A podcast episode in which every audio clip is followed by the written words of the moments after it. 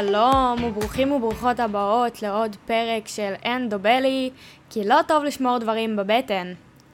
אגב, הקאבר של הפרק הזה הוא קאבר שונה מהקאבר הכללי של הפודקאסט, ומי ששם לב גם רשום עליו ה glitch, והסיבה שבחרתי בשם הזה זה בגלל שאנדומטריוזיס זה משהו שהוא כביכול חריג ולא תקין, וזה בעצם הגליץ' של הגוף שלנו. אז אה, רציתי לדבר איתכם על אה, כמה דברים, כי הבנתי שהיו כמה דברים שהיו חסרים בפרק הקודם, אז זה בעצם המקום להשלים את מה שהיה חסר. הרבה שאלו אותי מה, מה בעצם אומר הקאבר של הפודקאסט, ובעצם אה, איך זה מתקשר למחלה. וגם אה, קיבלתי הרבה שאלות והרבה בקשות שאדבר קצת יותר מה זה בעצם אה, אנדומטריוזיס, כי בפרק הקודם פחות הסברתי את זה. אז אני אדבר בפרק הזה בעצם מה זה אנדומטריוזיס, מה זה אדנומיוזיס, מה ההבדלים ביניהם, מה הדרכי טיפול, ובעצם מה התסמינים, ובעצם אה, מה זה בעצם המחלה. אני אתחיל מהקאבר של הפודקאסט. הקאבר של הפודקאסט זה בעצם ציור של גוף של אישה, והכוויות, הסימנים שיש על הבטן, זה בעצם כוויות כתוצאה מהבקבוקים החמים שהם משתמשים בהם בשביל להקל על הכאב. אני יכולה להגיד שבאופן אישי, לי יש המון כוויות על הבטן והמון כוויות גם בין הרגליים, כי לפעמים יש לי ממש סוג של דקירות בנרתיק וכאבים יותר פנימיים. אז אני מניחה בקבוק גם בין הרגליים וגם על הבטן. אז זה בעצם הסימנים שיש בקאבר אה, על הבטן. והגדר תיל זה בעצם מבחינתי איך שזה מרגיש לחיות עם המחלה. בסופו של דבר זו מחלה כרונית וזה גם מרגיש סוג של קשורים במשהו, כי זה לא רק סימנים, זה כאילו זה לא רק ה... אה, לא סימנתי את זה במקום מאוד מאוד ספציפי, עשיתי את זה כאילו, כאילו הגוף קשור גם בגדר תיל. כי בסופו של דבר זה באמת מחלה שמתמודדים איתה ביום יום ומלווה אותנו, והיא גם מאוד מאוד כואבת, ודי קושרת אותנו. מה זה בעצם אנדומטריוזיס? אנדומטריוזיס זה, אני אנסה להסביר את זה ככה בצורה מאוד מאוד פשוטה. יש לנו את הרחם, ובתוך הרחם יש לנו את רירית הרחם. הגוף מכין את, עצמו בעצם אה, כל חודש להיריון. בעצם אם אין הריון, הגוף, הרירית הזאת אמורה לצאת החוצה בצורה טבעית כמו מחזור. עכשיו, יש בנות שאצלן יש תאים שהם דמויי רירית הרחם שהן גדלות מחוץ לרחם. בעצם באזורים כמו האגן, שחלות על הרחם עצמו, וזה בעצם אנדומטריוזיס, ובאדנומיוזיס, שזה סוג של אח של אנדומטריוזיס, אגב, אה, החודש הוא חודש המודעות לאדנומיוזיס, ואני מכירה שתי נשים מאוד מאוד חשובות בחיים שלי שמתמודדות עם המחלה, אחת מהן היא אימא שלי. ההבדל באדנומיוזיס לבין אנדומטריוזיס שהנגעים הם בתוך שריר הרחם. בדופן עצמה של הרחם יש בעצם שרירנים, יש ציסטות ונגעים אה, וזה בעצם ההבדל. לרוב יותר קל לאבחן אדנומיוזיס לפי מה שידוע לי בכל אופן, אל תתפסו אותי במילה, אני לא איש מקצוע. וקצת יותר קשה לאבחן אנדומטריוזיס. לי יש אנדומטריוזיס אה, שטחי, זה נקרא.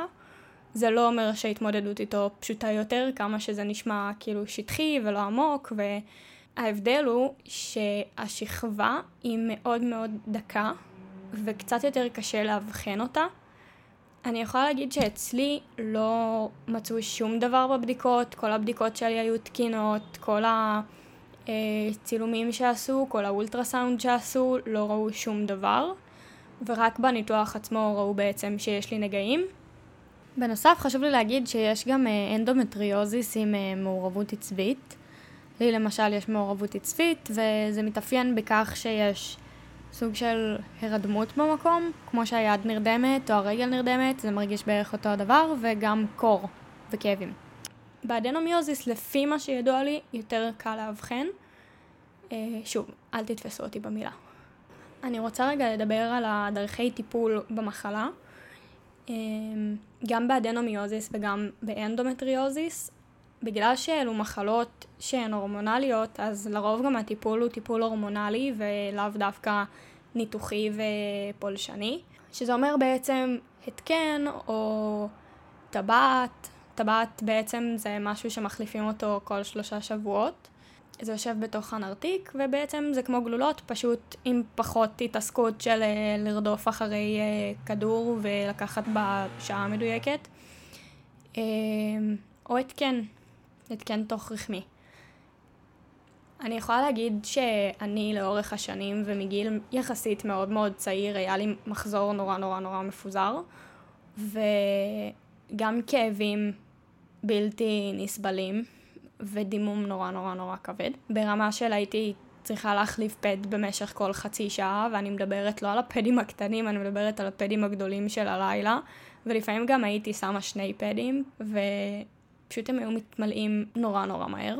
ובשביל לנסות לסדר את זה איכשהו, ושהמחזור שלי יהיה סדיר ואולי גם קצת פחות כבד, בגיל נורא צעיר הגעתי לרופאת נשים בפעם הראשונה, למרות שאני באה מבית אה, דתי חרדי, שזה משהו שהוא פחות נפוץ להגיע אליו בגיל נורא נורא צעיר, הם פחות מגיעים במגזר הזה לרופאת נשים, וזה בעצם הפעם הראשונה שקיבלתי גלולה למניעת הריון, כדי לנסות בעצם לסדר את כל הבלגן. אני יכולה להגיד שזה עזר לי תקופה מאוד מאוד ארוכה, ואחרי תקופה זה פשוט הפסיק לעבוד, והייתי צריכה להחליף גלולות.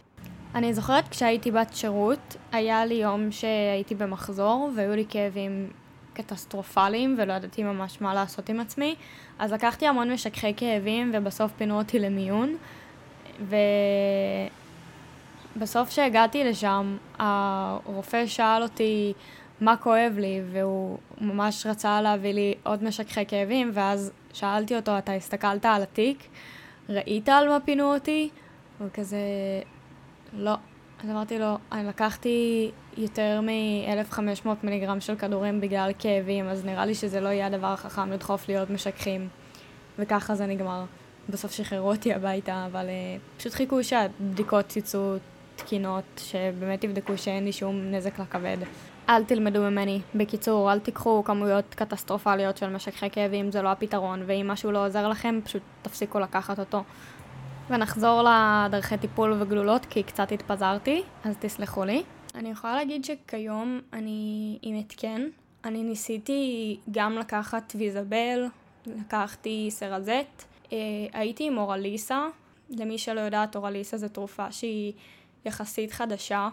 היא יצאה לדעתי שנה שעברה, ולפני הניתוח הייתי בערך שישה, שבעה חודשים עם אורליסה.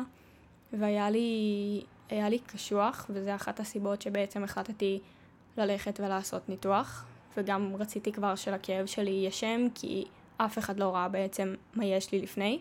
ואחרי הניתוח העלו לי את המינון למינון הכי גבוה, ומאז המצב שלי עוד יותר נהיה גרוע ונהיה לי מאוד מאוד קשוח, והפסקתי לקחת אורליסה. אני לא אומרת את זה כהמלצה להפסיק תרופות, או פשוט תעשו מה שאתן באמת חושבות, אם קשה לכן, אם אתן מרגישות מדוכאות מדי, או שמשהו יותר מדי חריג, פשוט תדברו עם הרופא או רופאה שלכם, כי יכול להיות שהטיפול הזה באמת לא מתאים. כשאני הרגשתי שבאמת אה, העלאה של המינון עשתה לי קשוח מדי, אני דיברתי עם הרופא שלי והחלפנו טיפול. ואני חושבת שמבחינת מצבי רוח אני אני קצת יותר בסדר, למרות שגם היום הספציפי הזה היה לי נורא נורא קשה. אני התחלתי את הבוקר ממש עם התקף של כאבים, ואני כבר שלוש שבועות בערך מתכננת ללכת לים, והיום היה יחסית יום יפה. ואמרתי לגל, הבן זוג שלי אתמול, שנלך היום לים בבוקר, וזה לא יצא בגלל שכאב לי.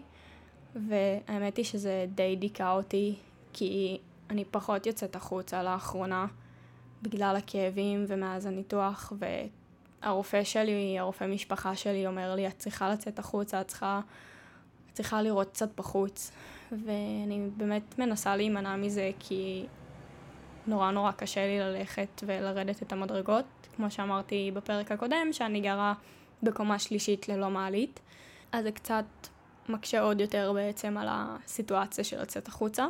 אה, ואנחנו גם גרים לא כזה רחוק מהים, והים הוא בעצם מקום מאוד מאוד יפה וגם עוזר לדיכאון, והיה לי באמת בוקר די קשוח, וקמתי, התעוררתי באזור השעה 10 בבוקר ונשארתי עד אזור השעה 1 במיטה, ואם גל לא היה מושך אותי מהמיטה, כנראה שהייתי נשארת שם כל היום.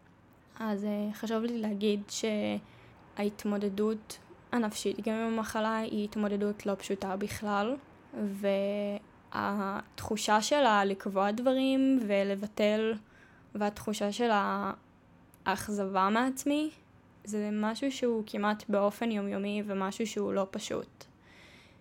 לא לי בכל אופן. אני רוצה רגע לדבר על התסמינים של, של אנדומטריוזיס, כי זה באמת אה, נורא חשוב לי לדבר על זה. אמ, כי מי ששומע או שומעת את הפודקאסט, אם זה בן זוג, אם זה חבר או חברה של מישהו או של מישהי, אגב, גם טרנסג'נדרים סובלים מאנדומטריוזיס, זה משהו שנורא נורא חשוב לי להגיד. אמ, כן, אז אה, חשוב שידעו. אז אה, אם מישהו מישהי שאתם מכירים סובלים מהתסמינים שאני, שאני אדבר עליהם עוד מעט, אז אולי תגידו להם ותחדשו להם שיש מחלה שנקראת אנדומטריוזיס או אדנומיוזיס ושכדאי שהם ילכו ויבדקו את זה. זה נורא קשה שאין שם לכאב ושאין הבחנה, ואולי גם לקבל טיפול, בתקווה שזה באמת יעזור. אז אה, התסמינים בעצם של אנדומטריוזיס זה כאבי וסת חזקים, כאבים בקיום יחסי מין, כאבים בעת מתן שתן. אני יכולה להגיד שלי באופן אישי יש כאבים, כאילו יש לי כל הזמן דלקת בשתן ושריפה, ואני כל פעם פשוט פונה לרופא משפחה ואומרת לו, כואב לי ושורף לי, ואני עושה כל פעם בדיקה ואין שום דבר, חוץ מפעם אחת שבאמת היה לי דלקת נוראית, אבל זה כבר לא קשור לאנדו. אה, כאבים בעת הפרשת צואה, אה, כאבים כרוניים באגן, וכאבים בעצם בגב התחתון, או בחלל הבטן, העליונה או התחתונה. אני יכולה להגיד שכל הסיפור שלי גם, של הכאבים הבלתי מוסברים האלה, זה היה גם כאבים נוראים במערכת העיכול, ועשיתי גסטרו וריצות לבתי חולים, ואף אחד לא הבין מה יש לי. לי נגיד מחמירים הכאבים כשאני אוכלת אה, דברים שיש בהם גלוטן, או דברים שיש בהם לקטוז, או אוכל מעובד ובשר אדום. קפאין, סוכר וכל הדברים האלה בעצם, שהם מעודדים דלקתיות. אז בעצם אה, מבחינתי זה, זה בעצם גרם לי לאקסטרה כאבים ממה שיש לי בדרך כלל. לי גם היו הקאות המון פעמים, גם בזמן וסת.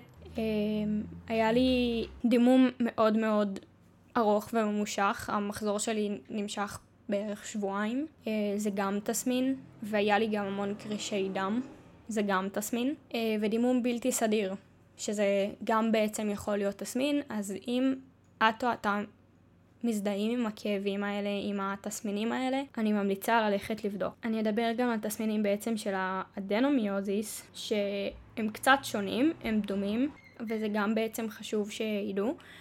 אבל אה, אדנומיוזיס, בשונה מאנדומטריוזיס, יכול להיות גם ללא סימפטומים בכלל, ולפעמים הוא גם מלווה בעצם בסימפטומים שבאמת דומים לאנדומטריוזיס, כמו כאבים קשים במהלך הווסת או הביוץ, וכאבי אגן קשים לאורך כל המחזור החודשי, אה, כאבים ביחסי מין ובעיות עיכול.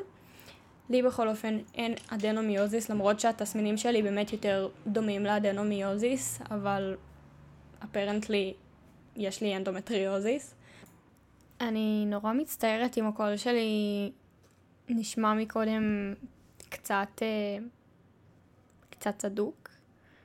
זה לא, זה לא קל לי להיחשף ולדבר על עצמי בפודקאסט שהרבה אנשים שאני מכירה שומעים אותו, כי יש דברים שהם לא יודעים עליי, אז זה קצת קשה, ואני חושבת שדווקא בגלל שזה אנשים שמכירים, הם גם לרוב לא יודעים מה עובר עליי. וזה משהו שגם חשוב לי באיזשהו מקום שידעו. כי אם אני לא מגיעה לאירוע או למשהו משפחתי או אפילו נעלמת מהטלפון ולא תמיד עונה או לא תמיד מגיבה ישר להודעות, זה כי או כנראה אני בהתקף כאב ובאותו רגע אני לא, לא יכולה לענות, או אפילו ישנה, כי המחלה הזאת גוזלת מאיתנו כל כך הרבה אנרגיה. אני על כדורים רוב הזמן, על משככי כאבים, על תרופות נרקוטיות, וזה נורא נורא קשה להישאר ערה ולתפקד. אז מאוד מאוד חשוב לי שידעו באמת שזה גם חלק מההתמודדות שלי, עצם זה שאני נעלמת, זה גם חלק מהבעיה. וזהו. אני מצטערת באמת אם היה עיכוב בהקלטה של הפרק הזה. אני הבטחתי שהפרק יעלה פעם בשבועיים, אבל הוא יתעכב קצת יותר. זה מאוד מאוד קשה לתכנן תוכניות ולהוציא אותן לפועל עם המחלה. יש לי עוד מיליון דברים בערך שאני רוצה לעשות, פשוט אני לא מגיעה לזה. אני לא מצליחה להגיע לזה, אין לי, אין לי גם את המוטיבציה תמיד, כי המחלה מורידה ממני המון המון המון כוחות ומביאה איתה גם המון תסכול. אז אני חושבת ש... שזה גם חלק מהמחלה מבחינתי בכל אופן. זה חשוב לי להגיד לבנות ששומעות את הפודקאסט ולקרובים שלהם, גם לבנים שסובלים מהמחלה, שאתם לא לבד. יש שם לכאב שלכם, אתם לא מדמיינים אותו. לכאב שלכם יש שם. משהו ששכחתי להגיד זה שאני נורא אשמח לשמוע מכם תגובות ופידבקים. אתם יכולים למצוא אותי בקלות ברשתות החברתיות, ואני אשמח באמת לענות לכל שאלה, ואני גם אשתדל לקחת את הפידבקים שלכם באמת אה, בצורות רצינ... בצורה רצינית, ואני נורא אשמח לשמוע מכם. השם שלי מופיע בפירוט של הפודקאסט, רשום שם את השם שלי של האינסטגרם. וכמובן שאם יש הערות או הערות, אני אשמח לשמוע. ואם יש לכם טיפים או עצות שאתם רוצים לבקש, אה, הכנה לניתוח, דברים שמעניינים אתכם, אני אשמח אם תכתבו לי ואני אדבר על זה יותר. וזהו, מקווה שנתראה בפרק הבא.